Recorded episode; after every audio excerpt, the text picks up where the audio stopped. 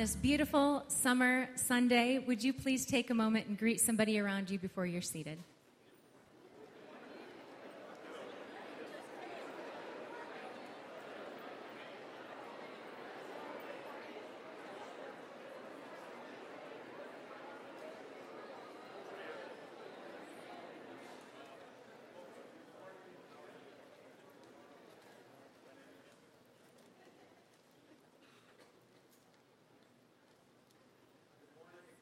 Uh, there we go. Uh, my name is Adam Harbaugh. I'm the outreach pastor here at Hopevale. Uh, it is great to be here this morning. And so I'm going to go ahead. Uh, we are going to commission uh, the team of nine that we are sending to Chinhoyi, Zimbabwe this summer. So if the team wants to come on up.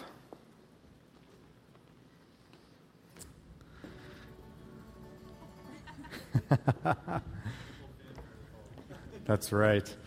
So we're sending this team of nine to Chinhoyi. If you remember last, a uh, little over a year ago, uh, we participated in a, in a project called Building Hope, where we raised some funds to send to our ministry partner in Chinhoyi to build a life discipleship center building. And there's been a lot of progress that's happened there uh, over the last year in the midst of their ongoing ministry. And we sent a team last summer, and now this team is going to be going and traveling there from July 8th to the 20th.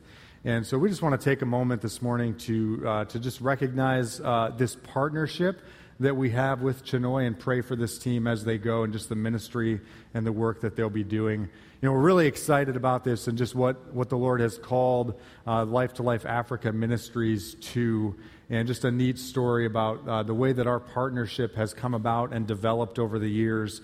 And it's really taken a couple of great steps forward, not only with our partnership through Building Hope, but these teams that we're sending down. And so we're just excited for the way that the Lord is going to use them. There'll be some work to do uh, on the building and the property there uh, in Chinhoyi, but then also just uh, for this team to be able to come alongside the regular ministries that take place there during the week and the team that's there. And so we just really hope that there'll be a, a great deal of encouragement that takes place uh, for the people there, for this team that's going, and just looking forward to the way that God is going to use them. And so as they prepare to leave, we just want to take this time to pray for them. Uh, so let's do that now. Heavenly Father, we thank you so much just for uh, who you are and the work that you are doing, not only uh, right here uh, in Saginaw that we have the opportunity to be a part of, but around the world as well. And so, Lord, we are grateful for these partnerships that uh, you have entrusted to us and just the work that you are doing globally and our opportunity to come alongside and to help uh, support and encourage that work.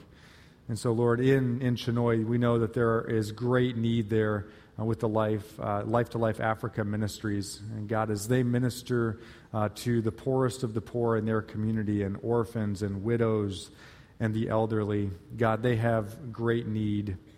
And Lord, we thank you for uh, just the work, especially over these last couple years, that uh, is taking place there and just the, the fruit that that team is seeing as they bring your word and your gospel to the people there to just encourage them.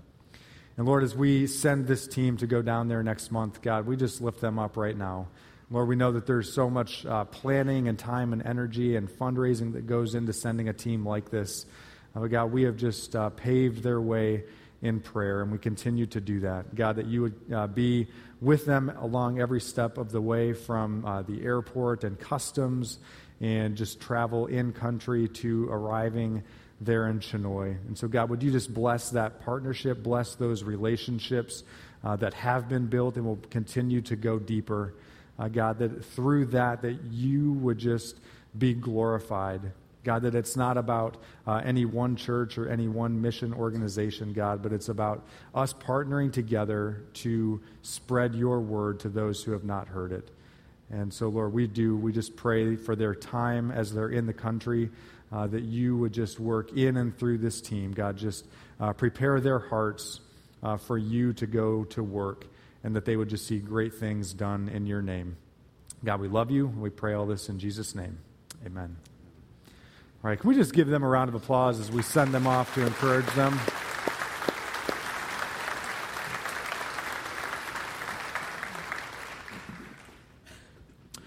As we continue in worship this morning, I'm going to invite the ushers to come forward.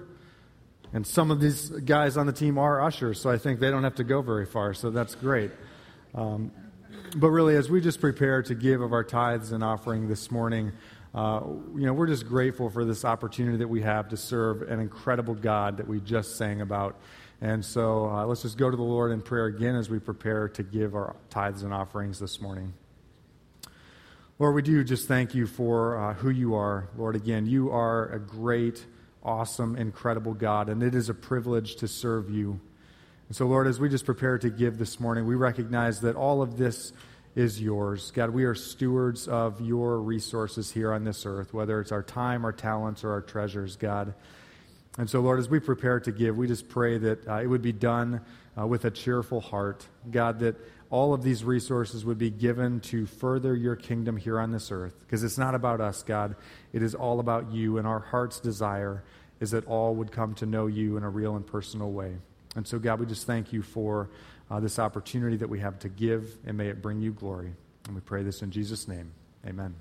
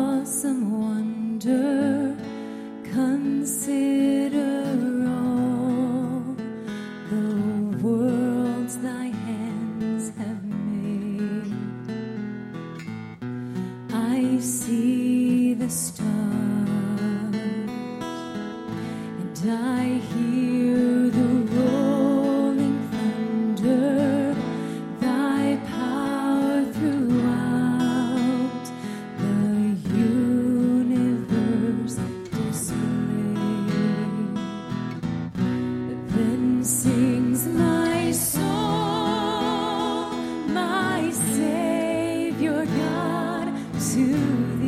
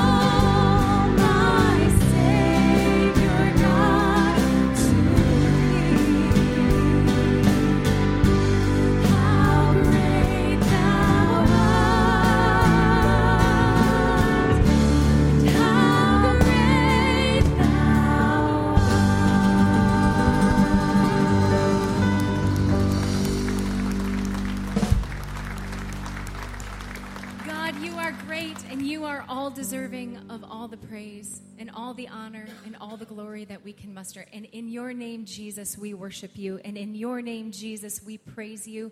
And it is in your name that we pray. Amen. Amen. You can go ahead and have a seat. Great to be here as we gather for worship and sing these songs about the greatness of our God that remind us that we worship an amazing, incredible, awesome God. Well, we are here, end of June. For many of us, recovering from a great week of Bible camp here at Hopevale. Yes? So you can see around me the set design we've kept up just really as a reminder of the hundreds of children who are on our campus this week, many from our church, some from the community, of just ministering the love and the message and the good news of Jesus Christ to them. And many of you, literally hundreds of volunteers helping out. And so as a way of just recognizing you. If you helped out with Bible camp this past week, we'd love for you to stand, recognize you, and express our appreciation.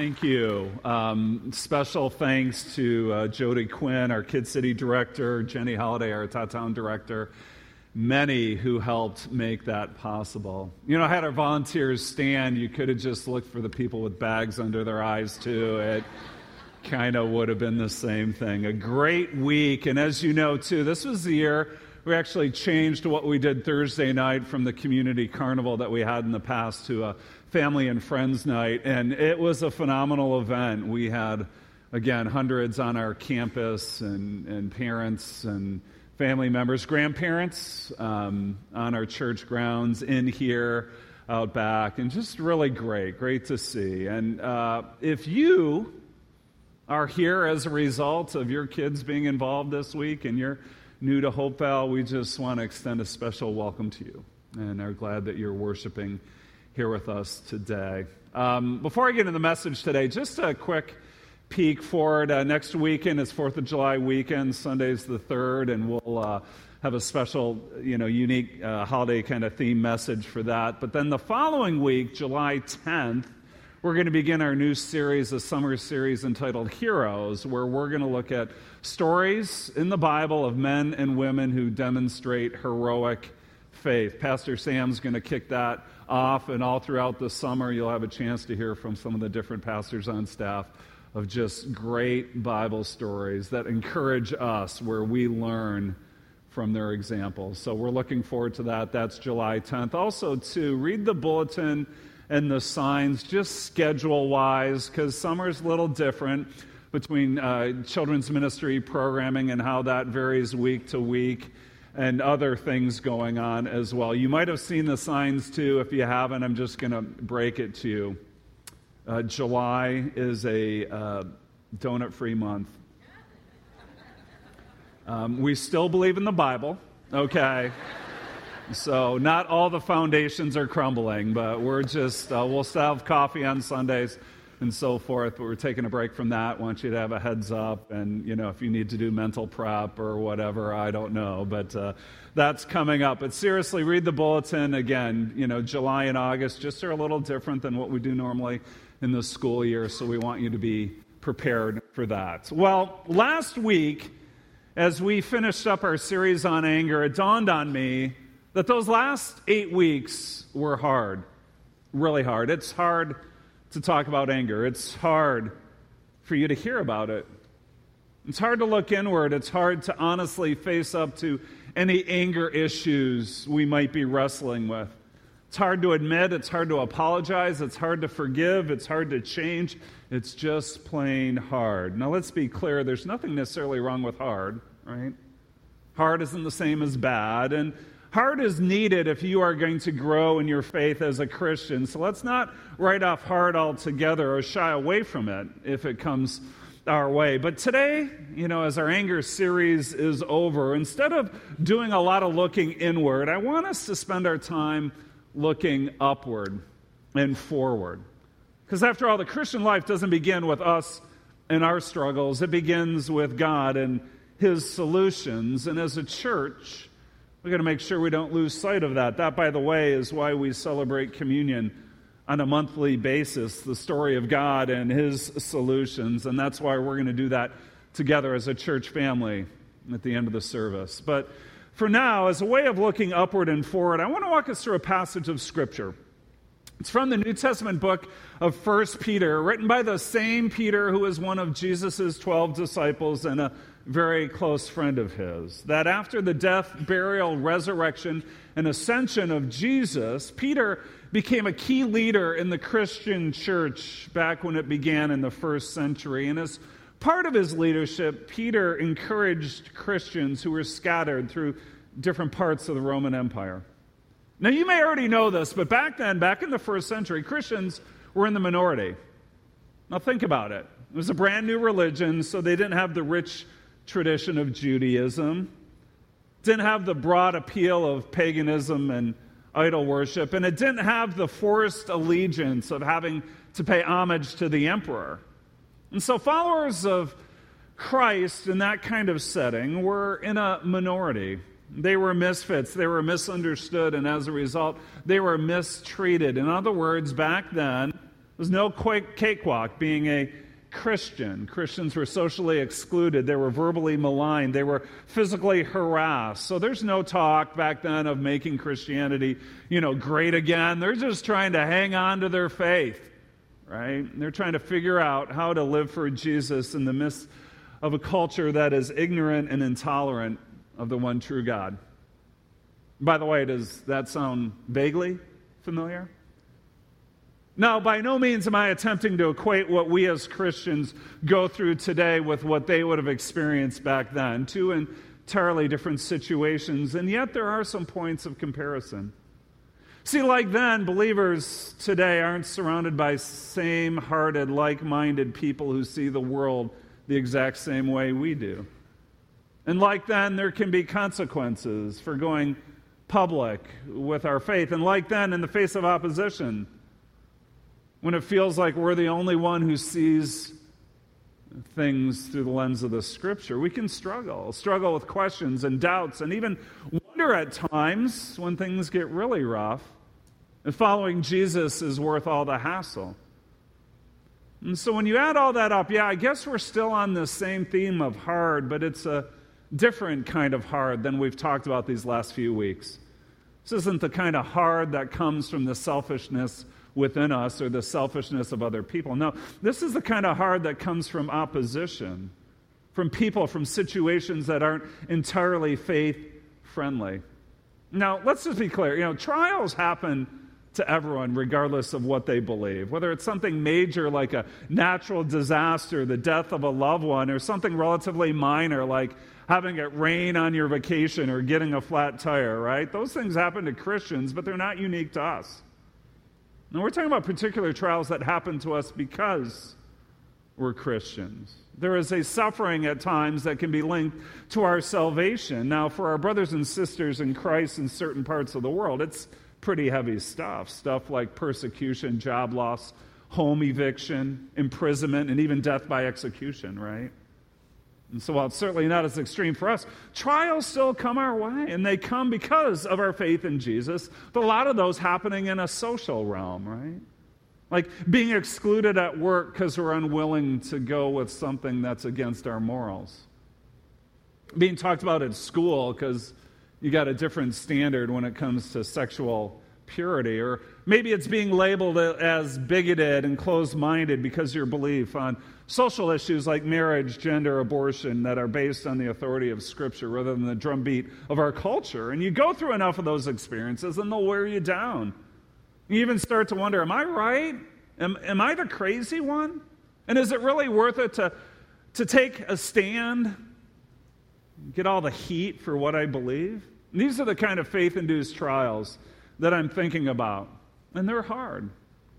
And so, what does Peter have to say to Christians who are going through that kind of situation, both then and now? Well, the whole book of 1 Peter is five chapters long, and I'd encourage you to take the time to read through it on your own. But For our purposes today, we're just going to look at the beginning of chapter 1, Peter's opening words to fellow Christians. And as we do so, my hope for you is that as a believer in Jesus Christ, that God will encourage your heart, that He will change your perspective, that He will give you the kind of reality check you need, both about your present and about your future, so that you can continue to, fa- to passionately follow Jesus for the rest of your lives, even despite what's going on around you. That's my hope. That's my prayer. So let's dive in. 1 Peter chapter 1, verse 1. Peter, an apostle of Jesus Christ to God's elect, scattered, exiles scattered throughout the provinces of Pontus, Galatia, Cappadocia, Asia, and Bithynia. So this is just kind of your standard opening to a New Testament letter, who it's from, who it's written to. Peter is writing to God's people and goes on to remind these scattered Christians who they are in Christ. Verse 2 who have been chosen according to the foreknowledge of God the Father through the sanctifying work of the Spirit to be obedient to Jesus Christ and sprinkled with his blood. Grace and peace be yours in abundance. A lot of words here, but there is a lot of truth truth about your identity as a Christian and all that God has done and is doing in you, through you, with you, and for you. That as a Christian, God in His infinite wisdom chose you before the beginning of time. That as a Christian, the Holy Spirit has set you apart as His chosen instrument for God's special work in this world. And that same Holy Spirit is changing you from the inside out. That as a Christian, you have been thoroughly cleansed from all your sin through the blood of Jesus Christ, crucified, risen, who now invites you to experience life to its fullest in obedience to His commands, all because of this grace and peace be yours in abundance. And that's quite a bit just for an opening line in a letter, don't you think? But it's true. Everything here, Peter says, is true. That if you are a Christian, that if you by faith are experiencing the saving grace of God in your life, this is true for you, and you need to know that. Now, there's so much we can flesh out here, right? But I want you to look at this slide again. We'll keep it up there because there's something I want you to see. You know, so Peter mentions the foreknowledge of God the Father. He mentions the sanctifying work of the Holy Spirit, and he talks about being obedient to Jesus Christ and sprinkled with his blood. That in this one verse, you have all three members of the Trinity mentioned, right? God the Father, God the Son, that's Jesus, and God the Holy Spirit. That the nature of our God, he is one in essence, yet three in persons. Now, does that make sense? Can we explain it? Can we completely wrap our minds around that? No. But it doesn't mean it isn't true. That God has clearly revealed through His Word and through His Son that this is so, even if it is a mystery to us. And yet, God, in this communal, triune expression, you know, we should be encouraged because the Father the Son, and the Holy Spirit are all at work. And like I said before, in, at work in you, through you, with you, and for you. You know, I didn't originally plan to start with these two verses. After all, they're just Peter's greetings and salutations, right? And yet, maybe even in these two verses, this is your takeaway today. It is. This is the reality check you need about what your true identity really is as a person. See, as a Christian, ultimately speaking, you are not your job. You are not your hobby. You are not your favorite sports team. You are not your family. You are not your marriage. You are not your bank account. You are not your loneliness. You are not your disappointment. You are not your grief. You are not your past. You are none of these. Rather, this is who you are. You are chosen by God the Father. You are set apart by God the Holy Spirit. You are cleansed and forgiven by God the Son, Jesus Christ, and his sprinkled blood upon you. And all this because you are eternally, sacrificially, and deeply loved by the most important and most powerful being in the entire universe, the God who created you. That's who you are. That as a Christian, this is what your heart needs to keep on believing. Don't ever forget that. It's the same reason, by, by the way, why the Apostle Paul in the book of Romans looks at us and says, No matter what you're facing, if God is for you, who can be against you? God is for you. You know that? God is for you. So we can stand in his mighty power. We can stand in his ferocious love for us because nothing else compares. So believe that. That even in the darkest of time, believe that. Well, that's just the introduction. It gets even better from here, verse 3. Praise be to the God and Father of our Lord Jesus Christ, that in his great mercy he has given us new birth into a living hope through the resurrection of Jesus Christ from the dead. So, right out of the blocks, after these introductory comments, Peter begins with a word of praise, praising our God, the God and Father of our Lord Jesus Christ. And he does so because he is just casting for us this incredible vision, painting this unbelievable picture of all the riches that are ours through the salvation we experience in Jesus. This is what's true and real for you as a Christian. That if we can truly grasp that in our heart of hearts, we will join Peter in this timeless and eternal chorus of praise, right?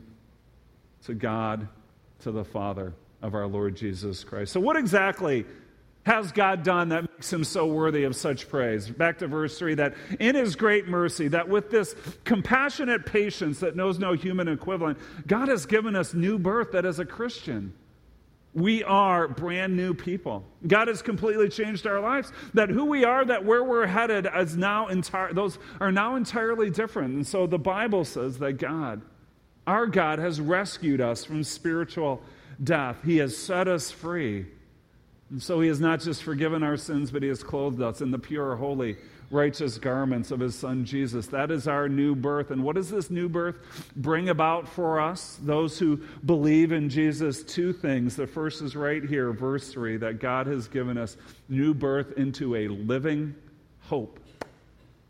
That as a Christian, you have a living hope. I, I love that. See that because of Jesus, because he has changed our lives, we now have a hope that is alive. We have a hope that allows us to confidently face the future, not fearfully face it. So, what is hope? I define hope this way that hope is the confident expectation that something better awaits me. Something better awaits us, which implies then that things are hard right now. Right? We live in a difficult present, and yet we look forward to a different future, a better future. Now, I know that there are a lot of things, a lot of places, a lot of people in this world that seem like they offer us hope, but God's hope is completely different. See, hope in the Bible isn't mere wishing or idealistic fantasy, you know, kind of like playing the lottery or, you know, real estate speculation. No, this is a hope, a biblical hope that is grounded in certainty in reliability. More specifically, Peter says that the certainty and reliability is the resurrection of Jesus Christ from the dead, the, the empty tomb. That is the guarantee of our hope. That even the greatest foe that we will ever face in our lifetime, death itself, is powerless in the presence of our Savior. And so Christian hope looks to Jesus. Christian hope is confident that what God has promised for our future will come to pass. So, yes, we have to wait for that hope to become reality, but waiting for it makes it no less real. That's why it is a living hope. And living hope is what God gives to us through this new birth of ours. Here's the other thing that we get from, the new, from this new birth. Verse 4 that God, in His great mercy, has given us new birth into a living hope through the resurrection of Jesus Christ from the dead, and into an inheritance that can never perish, spoil, or fade. This inheritance is kept in heaven for you, who through faith are shielded by God's power until the coming of the salvation that is ready to be revealed in the last time. Not only do we as Christians have a living hope, we also have an inheritance. Do you know that? That as a Christian, you have this incredible inheritance waiting for you. It's true. Now, my guess is that for most of us here, when it comes to you know our present lives, our earthly families, that we don't have this huge financial windfall waiting for us after our parents die. That, that might be your case, but For most of us, probably not. No, for most of us, you know what's waiting for us? A cluttered house, right? Filled with decades of accumulated stuff that's just waiting to be cleaned. Now, there might be a few items here and there that have some sentimental value, right? But let's face it. Most of the stuff in there probably is a lot of junk that's not worth much, that we're just hoping to get rid of as soon as possible. That's the inheritance waiting for us from an earthly standpoint. But here, the kind of inheritance Peter's talking about, this is completely different. See, Peter is tapping into Old Testament imagery where the whole concept of inheritance, specifically the promised land, was what kept Jewish believers to keep on going despite all their hardships. And so, whether it's the patriarchs, that is Abraham, Isaac, and Jacob, who wandered as strangers in a strange land, or as the Israelites who were shackled in the bonds of slavery in Egypt, life for them was really hard. They didn't have much, that all that they held on to were the promises of God and this future inheritance that would one day be theirs. And so, with that as a background, Peter says to Christians here, You who are a believer in Jesus Christ, you have the internal inheritance of untold riches, the promise of a heavenly home, the promise of endless spiritual blessings, and all this one day will be yours. So let that motivate you to keep on going and not give up, to keep on following Jesus, even when the people around you are making it hard to do so. Live for that future inheritance. And if that's not enough, Peter goes on to say, oh, by the way, this spiritual inheritance of untold riches, it cannot spare, perish, it cannot spoil, it cannot fade, that it's going to last forever, that it is unstained by sin or anything else that can tarnish it. And unlike earthly wealth, you can count on it being there for you forever. Why? Because it is shielded by God's power. Wholly protected, fully guaranteed until the time that Jesus comes again. So it's not ours yet. No. It's going to be ours when Jesus returns to this earth. But you can count on it. So this isn't a matter of if, it's just a matter of when. In a world where many things appear to be certain, only to let us down in the end, Peter assures us that this spiritual inheritance of untold riches, riches that can never perish, spoil, or fade, these are the one thing, this is the thing we can count on to last forever. This is what makes our salvation in Jesus Christ so breathtaking, so worthy of endless praise. This is what the future holds in store for us. That's why we have a living hope. And yet the challenge is we're not there yet, right? We're not there. No, things are hard. That might be our future, but what about the present? What about those times when we don't feel very blessed, we don't feel very hopeful, we don't feel very spiritually, you know, rich, right? When life is kicking us in the teeth. It can be hard to square the certainty of this wonderful future with the instability of a difficult present, right? They don't seem to connect. That's why I love the Bible. Because the Bible, when it is properly understood, tells it like it is, and it isn't afraid to face reality. The Bible doesn't airbrush the ugly parts of life. It doesn't gloss over those things we'd rather not think about. No, the Bible takes us by the hand, and sometimes the Bible shakes us by the shoulders, right? And says, Let's talk about what you're going through right now. I know you don't want to do it. I know you don't want to face up to it, but you need to do it, and you're going to need my help to do so, right? And that's what Peter does here in 1 Peter 1. That after painting this beautiful picture for us, he turns the corner to inject a bit of reality. Verse 6. In all this you greatly rejoice, though now for a little while you may have had to suffer grief in all kinds of trials. That to live as a Christian in this world means there's always going to be a tension between the living hope, the future inheritance that are ours through Jesus, between those things, but then the present experience in this life where we what? Where we suffer grief and all kinds of trials. That as much as God loves us, He doesn't spare us from tough times. He doesn't, so don't believe those lies that tell you that all your difficulties mean that God disapproves of you or that you don't have enough faith. Whether those lies come from well meaning Christian friends, kind of like the ones Job had in the Old Testament, whether they come from some misguided prosperity gospel preacher you see on TV who promises that everything's going to be awesome for you, or they come from Satan himself in the form of deep discouragement. you and I, as believers, will suffer grief in all kinds of trials in this life. Now, back in the first century, it's pretty extreme, right? Persecution, socially, verbally, physically, economically, right? And whatever they were going through, the impact was the same. That these events were pressuring Christians to lose hope, to leave their faith. And guess what? That still goes on today. That as you and I go through trials, Satan turns up the heat. That through trials, he can make life hard, can tempt us to lose heart, to pitch it, to give up. So, if Satan can make your present grief and suffering so intense that you forget your hope as a Christian, then as a deceiver and as a destroyer, he has succeeded. And so, trials will always be part of the Christian life this side of heaven. So, the question, question is how should we think about them and what do we do with them? Peter has an answer for that, verse 7.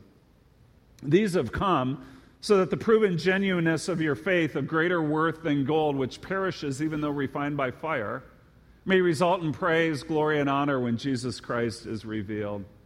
And so the trials of our faith aren't just Satan's tactics, but they also can be used by God for us as believers to give him glory.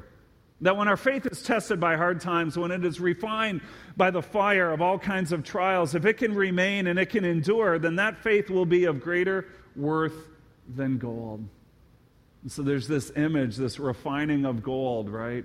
That when the heat is turned up, when the dross is melted away, so too does God use trials to refine our faith, to purify it, to prove it, right? To us, to others, that it is truly genuine.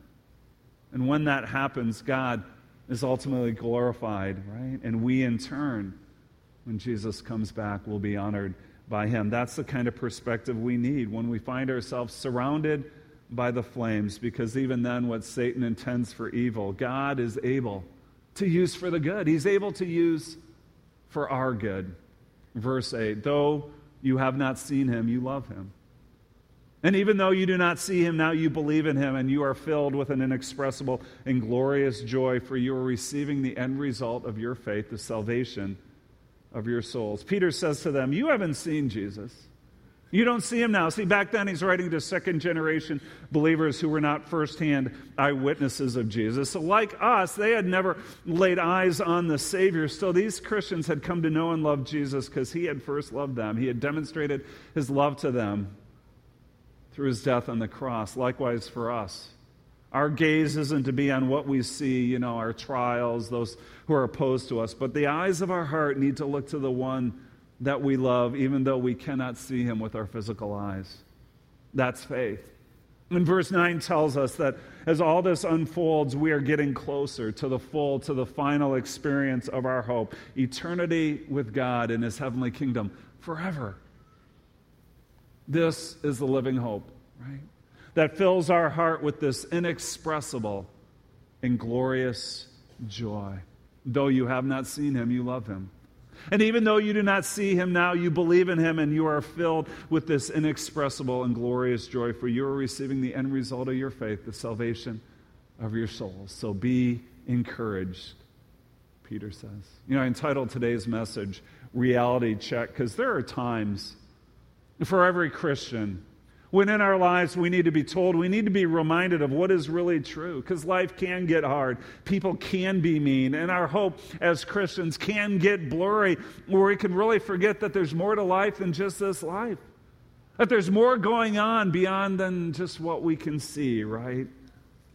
And so today, if you find yourself midst of trials, if you find the, the, the fire of your faith faintly flickering, right? Here's my message to you that because of Jesus, you have a living hope and you have a future inheritance. You have a living hope. You have a future inheritance all because of Jesus. They're yours, guaranteed, both now and forever. Even if you can't see them, they're yours. Even if you don't feel them, they're real. So don't be surprised when the hard times come. Don't get caught off guard when people oppose you. That's all part of what it is to be a Christian in this world. And so when it happens, don't automatically conclude that you're doing something wrong or that God has somehow abandoned you because He hasn't. No, what we need as Christians is a perspective. a perspective that this living hope, that this future inheritance give for us. And I love how the Apostle Paul gives us a framework for how to think about our suffering, right? This reality of trials in our lives that in Romans chapter 8, verse 17, verse 18, he says this Now, if we are children, then we are heirs, right? Heirs of God and co heirs with Christ. Heirs receive an inheritance, right? If indeed we share in his suffering in order that we may also share in his glory. This is verse 18. I love this. He says, I consider that our present sufferings are not worth comparing with the glory that will be revealed in us. They're not worth comparing. So, Paul's not saying that bad stuff won't ever happen to us as Christians. It will. He's just saying that if we can take a step back for a moment and think about our life from an eternal perspective, that the suffering, the trials that we go through in the present, they pale in comparison to the joy that await us in the future. And so we hang on. Do you get that? Do you, do you understand? That's why Peter then, back to verse 6, encourages us to rejoice in the midst of our trials. In all this you greatly rejoice, though for now, for a little while, you have made to suffer grief in all kinds of trials. You know, with a group this size, I don't know what people are going through. I do know this, though, that not a Sunday passes by uh, here at Hopevale where somebody doesn't walk in and feel like they're on the last leg of their faith or, or their hope. And they just feel like they can't go on. And Peter's word to you is even despite what you're going through, rejoice rejoice. Intentionally, proactively choose to fix your mind, to set your heart on this living hope, on this future inheritance that are yours because of Jesus. And so we do that. We do that through our corporate, heartfelt worship here. Right? That's what we're doing. We're rejoicing in who God is. We're rejoicing in His salvation. That's why we need to keep on gathering, right? For worship Sunday after Sunday after Sunday. It's why we worship through communion and remember the deep, deep love of Jesus for us. That's why beyond Sundays we rejoice in our salvation through personal times of prayer where we share our life with God and ask for his help as we pray. And we do that as we read and study the Bible, as we let God remind us through his word about the riches of this future glory. We do this, we greatly rejoice as we talk to others, both Christians and non Christians, about how much Jesus means to us.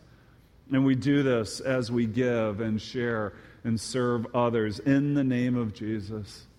Right? Serving and sharing from all that God has entrusted into our care. Because when we can do this as expressions of our faith, Peter says that we will be filled with this inexpressible and glorious joy, receiving the goal of our faith, the salvation of our souls. This is the reality check, right? That worship gives us, that God's word gives us, that his promises give us, that communion gives us, right? It's that certainty of the future that gives us the strength we need to persevere in the presence, whatever we might be facing. This is the power, the power of a living hope in a future inheritance, all because of Jesus. Let's pray together. God, we have been worshiping today. We have looked upward to see what you have for us. We look forward at this living hope, this future inheritance that are ours in Christ, so that no matter what our present experience might be, we can keep on going and not give up. Father, even now, uh, our prayer, my prayer, is for those who really do feel like they're on their last leg, who feel worn out, beat up, discouraged, feeling like they can't go on.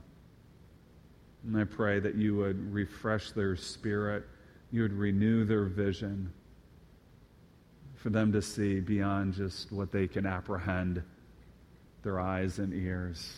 and all five senses, right, Lord?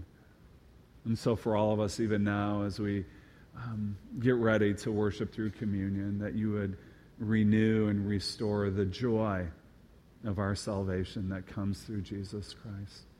You would fan the flames of our living hope and create in our hearts this anticipation for a future inheritance of eternity with you.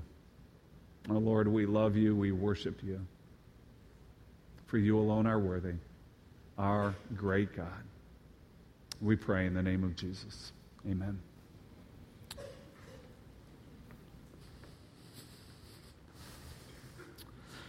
Well, as Pastor Dan said, you know, once a month here at Hopevale, we take communion to remember the death of Jesus Christ on the cross for our sins. And so as we do that this morning, you know, here at Hopevale, you don't have to be a member of this church to participate in communion. The only thing that's necessary really is that you are a Christian the way the Bible describes it, that you have accepted Jesus Christ as your personal Lord and Savior. Know, even as we looked at this morning, you know, there are tons of places in the Bible that talk about how salvation has been extended to us through what Jesus did on the cross. And yet, so often, because of our just sinful human nature, and I think we are just wired to think that salvation is something that we have to earn, that there are things that we have to do to uh, have God look at us with his favor that it's just there's something uh, that we have to do to be good enough. And all of that is just simply not true. You know, salvation is a gift from God. It's accomplished through the death of Jesus Christ on the cross. And even though our sin, which is what separates us from God, deserves eternal death, Jesus took the sins of the world on himself. And he paid the penalty for our sin through his death on the cross. See, Jesus died in our place so that we can experience eternal life with him. As I was preparing for this morning, I was just drawn to uh, the book of Colossians, chapter 1, verses 21 and 22. Uh, and in these verses, Paul writes and says that once you were alienated from God and were enemies in your minds because of your evil behavior. So once you, you, and I, we were all alienated from God and enemies in our minds because of our evil behavior. But now, He, Jesus, has reconciled you by Christ's physical body through death to present you holy in His sight, without blemish, and free from accusation. How incredible is that? We are holy in His sight, without blemish and free from accusation, holy in his sight, without blemish, and free from accusation. You know, what an incredible thing that Jesus has done for us. So we participate in communion today to identify as the ones who Jesus is presenting as holy in his sight. You know, that through his death, you are without blemish and free from accusation. So, my prayer today is that we would live each and every day of our lives in the reality of how Jesus sees us because of what he has done for us through his death on the cross. And so, if you have not accepted that reality uh, that Jesus has extended to you through his death, And we would just ask that you simply let the elements pass by this morning. And parents with any young children in the room, just use your discretion there you know, we trust that you know your kids, and if they've come to that point of personal faith in what Christ has done for them. And we, we ask you uh, potentially not participate in this, not to exclude you or point you out, but just simply out of respect for the sacrifice that Jesus made on the cross. And if you haven't placed your trust in Him for your salvation, then participating in the remembrance of His death on the cross wouldn't have any meaning for you. And this is really anything but an empty ritual or a meaningless act for those who believe in Jesus. So at the same time, this invitation for you to know and follow Jesus is extended to you anytime. Know, Jesus died for everyone so that whoever confesses their sin for a, their sin and need for a savior would be forgiven and included in God's kingdom. And so this morning as we take communion and reflect on the death of Jesus, I would just ask, you know, what's holding you back from this amazing reconciliation with God, your creator, through Jesus? So, having said all that, I just want to go ahead and ask those who are serving the bread today uh, to please come forward as we prepare to take the bread. And let's pray together as they come. Heavenly Father, we are just in awe of who you are and what you have done for us, what you have accomplished for us on the cross. God, it is not something that we could have ever uh, done on our own. God, there's nothing that we can do to earn your favor. And the incredible thing is, is that we don't have to because you looked at us in your great love and wisdom and said that you were going to make a way to reconcile us to you. And you did that through Jesus' death on the cross. So, God, as your word says, it encourages us as we enter into this time of remembrance to examine ourselves and that's for all of us, God, believers and unbelievers. God, we stand before you. You know us inside and out. So we just bare ourselves before you and admit that we are sinful people in need of a Savior. God, and thank you for the reconciliation that you offer to us through the death of your cross, death of your Son on the cross. God, we, we know that that was not an easy thing to go through the pain and the suffering that you experienced as you were killed on the cross. God, we do not take that lightly. And so, God, as we remember this morning, we are just eternally grateful to you for all that you have done for us. And we thank you for your body that was given to us for us on the cross.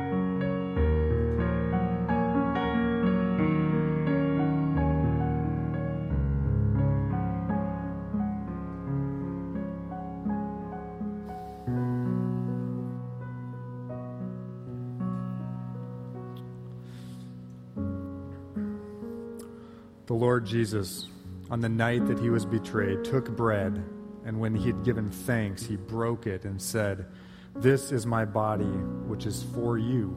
Do this in remembrance of me.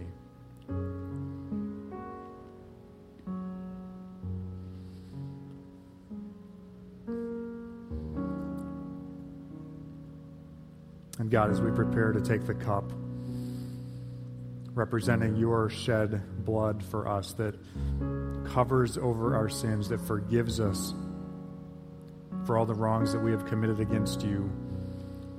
God, it represents this new covenant in your blood that we have, this access to you.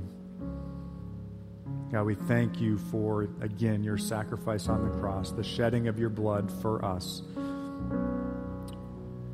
We love you, Lord, and we thank you for what you have done.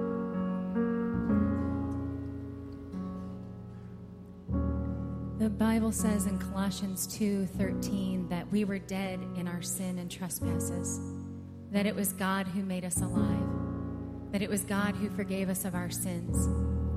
And this next song that we're going to sing really captures the essence of that verse and the essence of communion. And so we invite you to reflect on the words as we sing. But I also just want to say that if you're here today and you don't know Jesus and the communion is just passing by in front of you, I think if each one of us could, we would tell you that the words of this song are our testimony. That we didn't get ourselves all cleaned up and get our act together before we came to Jesus, that we were broken and messy and dirty, and that it is Jesus who makes us clean.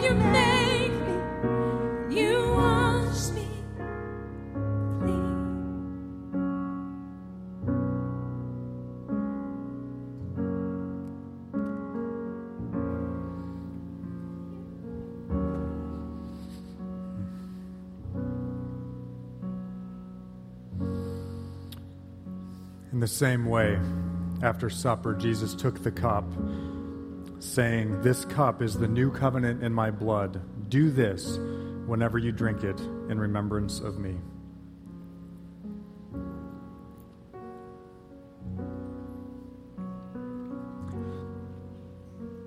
Lord, again, we thank you so much for just all of the, the truth that we have heard this morning from your word the way that we have been reminded of who we are in Christ. God, the way that you see us. And Lord, may we just live daily in the reality of an understanding of how you see us.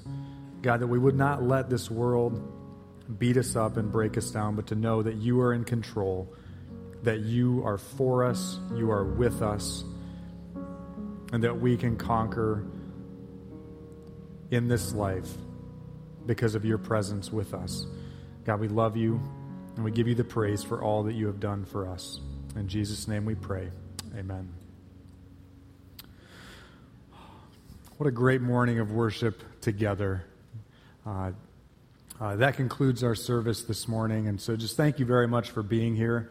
Uh, and again, just we, we just hope and trust you go this week just reminded of who you are in Christ. And so have a great week, and we hope to see you again uh, right here next Sunday.